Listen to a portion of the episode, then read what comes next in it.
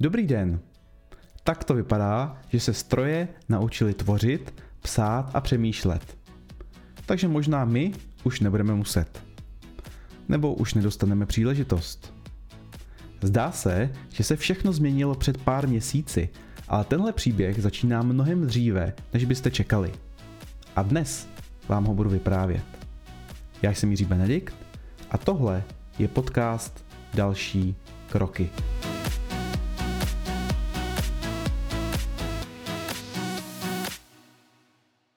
Francouzský malíř Paul de la Roche se narodil v roce 1797 do rodiny pařížských umělců, sběratelů a obchodníků s uměním. Sám se věnoval malbě, konkrétně zejména historickým výjevům. Nakreslil portrét třeba Petra Velikého, Johanky z Arku nebo několik obrazů Napoleona. V roce 1839 se ale stalo něco, co změnilo jeho život. Delaroche uviděl poprvé v životě fotografii tedy spíše dagerotypii, což je její předchůdce. No a údajně řekl, počínaje dneškem, malba je mrtvá.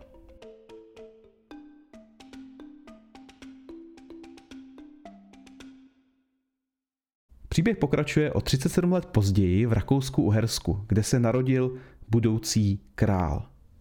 Konkrétně na Moravě a konkrétně to byl budoucí král obuvy.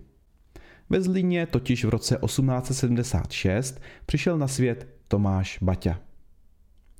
Baťa se narodil do ševcovské rodiny. Jeho otec, děda, praděda, prapraděda a další předci až do 17. století se živili e, ruční výrobou kožených bot. E, Baťa se už v 18 letech trhnul se svými sourozenci od rodinného podniku a začali vyrábět boty. Poměrně brzo je ale z různých důvodů zasáhly finanční potíže a tak hledali cestu ven. Jedna ze zásadních inovací, kterou Baťa přinesl je, že začal vyrábět boty z plátna, které bylo výrazně levnější a tím i dostupnější eh, než eh, klasická kůže. A i finální produkt byl levnější a dostupnější. On pak posléze nakoupil šicí stroje, jel se podívat na výrobu do Ameriky – a na základě toho začal po návratu zavádět nové manažerské metody a mimo jiné začal vyvíjet čím dál větší tlak na produktivitu práce a kvalitu práce ševců, které zaměstnával. No ale e, trošku to přehnal a ševci mu začali stávkovat.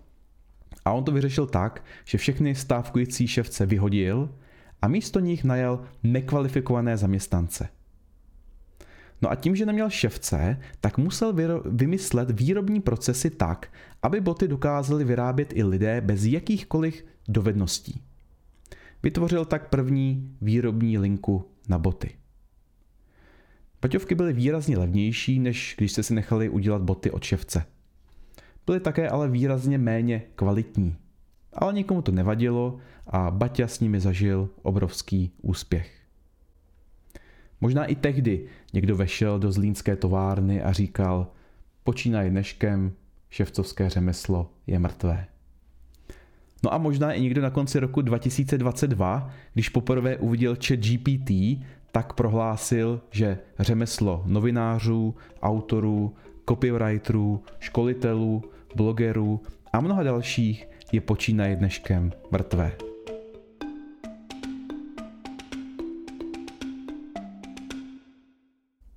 Pojďme ale zpět eh, k fotografii. Jak víme, fotka nezabila malbu jako takovou, ale dost disruptovala trh, protože přišla, přinesla řešení existujícího problému stokrát levnější než to existující. Ten problém, respektive potřeba, byly portréty. Každý z nás chce mít obrázky svých blízkých pro připomínku nebo na památku. Tehdy ale jediná cesta, jak mít obrázek, bylo zaplatit si malíře, který vám udělal portrét, což bylo pro lidi dostupné asi jako dnes soukromé tryskáče. Ale jinak to prostě nešlo. Najednou tu byla ale nová, nízkonákladová alternativa ve formě fotografie. No a drtivá většina portrétních malířů přišla o zakázky. Ale ne všichni. Portréty, jak víte, se malují dodnes. Ale zůstaly jenom luxusním zbožím pro úzkou skupinu lidí, co malované portréty chtějí a mají na ně peníze. Stejně tak dopadly i ševci. Před Baťou jste neměli moc alternativu k drahé ruční výrobě na míru. Trh výroby bot se uh, taky zachoval, taky neumřel. Dodnes existují ševci, kteří vám obuv rádi ručně ušijí, pokud zaplatíte. Ale moc už jich není, stejně tak není moc lidí, kteří ruční boty na míru chtějí. No a stejně jako portrétní malíři a ševci dopadneme i my, co se živíme tvorbou myšlenek a děl. Tak si to aspoň myslí Petr Koupský, uznávaný technologický novinář deníku N. Ten napsal nedávno článek o tom, eh, jak umělá inteligence změní svět práce a i on zmiňoval baťovky a tuhle myšlenku o průmyslové výrobě. Že lidé dají přednost průmyslově vyráběným výrobkům, i když jsou horší než ty řemeslné. Stačí, aby byly výrazně dostupnější.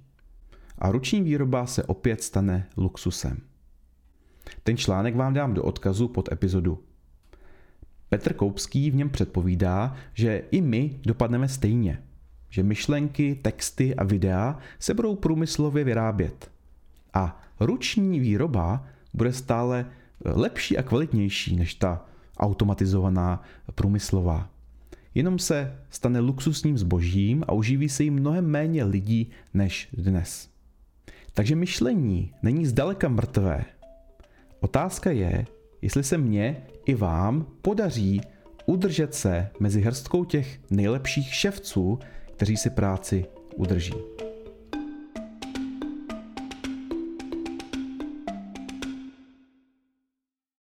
Dobrá zpráva je, že žádná z těchto industrializací zatím nespůsobila hromadnou nezaměstnanost.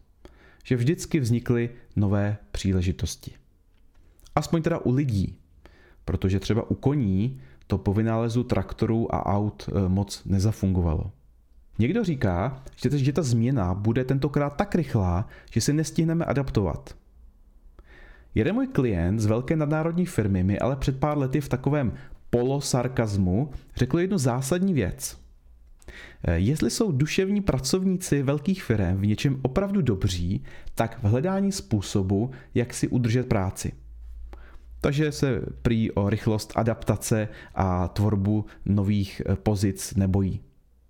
Takže to byla první část dnešní epizody. Přirovnání eh, chat GPT k nástupu fotografie mě inspirovala Petra Dolejšová, což je známá advokátka věnující se právu v digitálním světě.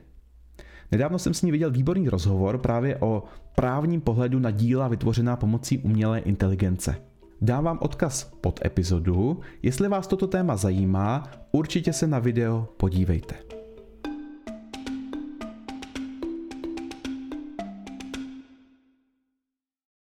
Druhou polovinu dnešního dílu bych chtěl stále věnovat chat GPT a umělé inteligence, ale konkrétně mému vlastnímu příběhu posledních pár týdnů. Začal jsem totiž ve firmách školit použití nástrojů umělé inteligence pro osobní produktivitu. A než přijde Microsoft se svým copilotem, hodně času trávíme právě na chat GPT. Uvědomil jsem si ale jeden zásadní rozdíl mezi tradičními digitálními nástroji a novými nástroji umělé inteligence. Digitální dovednosti učím už 15 let. Třeba Excel. Když školím Excel, tak postupuji takto. Nejprve se snažím pochopit biznisové potřeby účastníků mého kurzu, eh, poté vyberu do školení relevantní funkce a featurey, které Excel umí a lidem na příkladech ukážu ten postup, jak je používat. Třeba když chcete rozdělit sloupce, kliknete na toto tlačítko. A Excel a všechny ostatní programy mají řadu funkcí a jasně daný postup, který se dá naučit a který vždy funguje a dává stejné výstupy tomu se můžete ještě naučit pár fíglů a vychytávek a můžete velmi dobře v práci fungovat. Velké jazykové modely, jako třeba ChatGPT, Bing Chat nebo v budoucnu právě ten Copilot, ale takhle nefungují. Uvědomil jsem si zásadní věc. Musíte k ním přistupovat nikoli jako k nástroji, ale mnohem více jako k člověku. Umělou inteligenci se nenaučíte obsluhovat a používat, učíte se ji zadávat a kontrolovat práci. Stejně jako kdybyste měli k ruce studenta, který vám bude v práci pomáhat. ChatGPT nemá nějaký seznam funkcí, které umí. Spíš jako tušíte oblasti, ve kterých je dobrý, ve kterým vám může pomoci. Třeba úprava textu, zkracování, prodlužování, ale i tvorba nových textů, nebo já třeba osobně hodně používám na brainstorming nových nápadů, třeba na nová videa, na nové články, na nové věci do školení, na nové příspěvky na sociálních sítě a podobně. Stejně tak jako o živém člověku víte zhruba, co umí a co neumí, ale nemáte k němu výčet konkrétních funkcí. E, třeba když si nejste jistí, jestli váš brigádník bude umět nějaký konkrétní úkol, Většinou to děláte tak, že mu prostě práci zkusíte zadat a uvidíte, jestli to zvládne nebo ne. Může se stát, že třeba nepochopí, co po něm chcete. V tomto případě budete muset zkusit tu věc vysvětlit jinak a lépe. A když to třeba s ním ani tak nepůjde, budete muset práci zadat eh, někomu jinému, třeba nějakému jinému brigádníkovi. V současnosti, čili v květnu 2023, jsou pro kancelářskou práci dostupné prakticky dva základní nástroje – ChatGPT a vyhledávač Bing od Microsoftu s umělou inteligencí. Čeká se, že brzo, snad tento rok, dorazí Copilot přímo integrovaný do Wordu, Excelu a PowerPointu a Teamsu a také AI vyhledávač a nástroje od Google. Lidé se mi na školních ptají, který je teda lepší a který mají používat. Říkám jim, představte si, že máte dva brigádníky, Čendu a Báru. A už jste měli možnost je tak trochu poznat, už jste s nimi pracovali. Čenda je jazykově velmi obratný. Skvěle pracuje s textem a je rychlý. Má široké znalosti z různých oborů, ale jenom do roku 2021. Moc mu ale nejdou české reálie, protože chodil na školu v USA a učil se z anglických textů. Neumí ale zatím pracovat s internetem a má takový nešvar, že občas, než aby přiznal, že něco neví, tak si to prostě vymyslí. Ale rychle se učí a každý den umí nové a nové věci, umí třeba poměrně dobře programovat. Bára to je pravý opak. Taky umí psát články, sumarizovat texty, ale je o dost pomalejší a její texty jsou takové, no nelíbí se mi tolik. Za to umí skvěle dělat rešerše. Najde vám rychle cokoliv, třeba telefonní číslo na konkrétní úřad, informaci, kolik kilogramů denně e, bambusu sežere panda velká, nebo dokáže schrnout názory odborníků na nějakou věc. Bára pracuje pomaleji než Čenda, ale na druhou stranu u každé informace uvede její zdroj, takže si vždy můžete ověřit, jestli mluví pravdu, respektive aspoň jestli to, co říká, souhlasí s tím původním zdrojem. Ale Bára se moc často neplete. Jak jste jistě pochopili, Čenda je ChatGPT a Bára je Bing. A práce s jazykovými modely je tak spíše než digitální dovednost, dovednost manažerská. Musíte vědět, kdo z vašeho týmu je pro daný úkol nejlepší, dobře mu práci vysvětlit, průběžně ho korigovat a kontrolovat. A protože to jsou zatím jenom studenti s málo zkušenostmi, určitě budete chtít výstup práce člena vašeho týmu nejprve vidět, zkontrolovat a odsouhlasit, než půjde ven.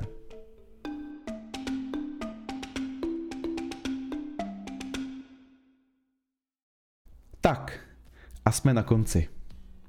E, umělá inteligence mě fascinuje. Cítím nadšení, radost, objevování, ale taky strach a obavy.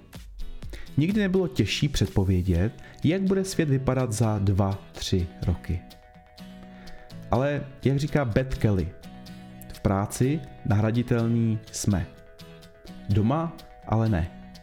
Doma je náš reálný život. Dívejme se na to vždycky takto. Takže já vám přeji, ať se vám daří jak v tom pracovním životě, tak v tom opravdovém. Já jsem Jiří Benedikt, jsem rád, že posloucháte nebo že se díváte a příští měsíc se opět uslyšíme u epizody podcastu Další kroky.